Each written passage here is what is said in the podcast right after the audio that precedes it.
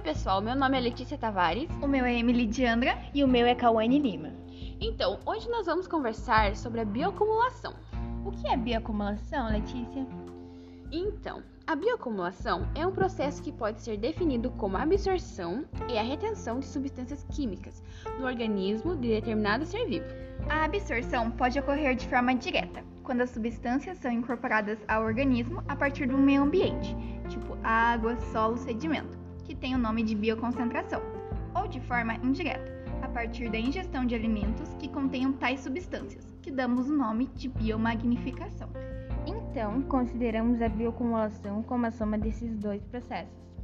Para que esses processos ocorram, as substâncias devem ser lipossolúveis. E o que é isso?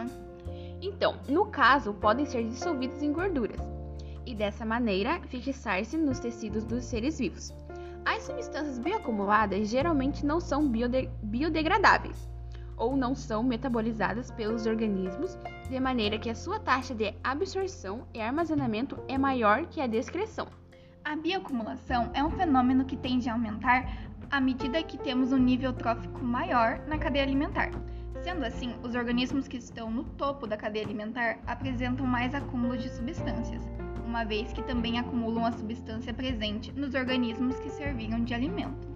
Nesse sentido, os seres humanos, considerados consumidores terciários, têm a sua saúde exposta a sérios riscos. A contaminação pelos, pelos metais pesados.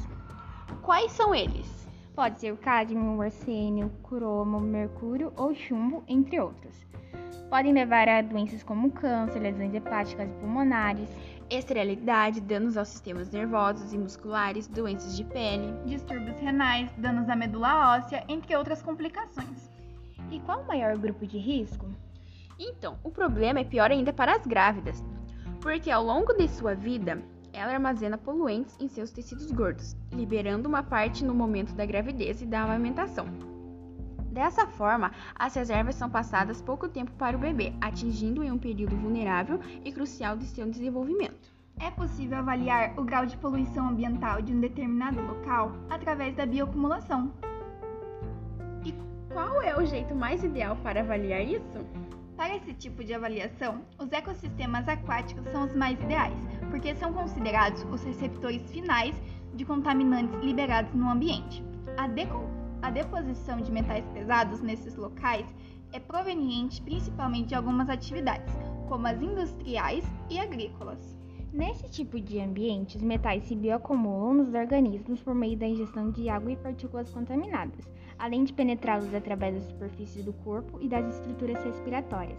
Bom, espero que vocês tenham entendido um pouco mais de bioacumulação e a gente vai ficando por aqui. Obrigada por ouvir. Tchau! Tchau! Tchau! Até a próxima!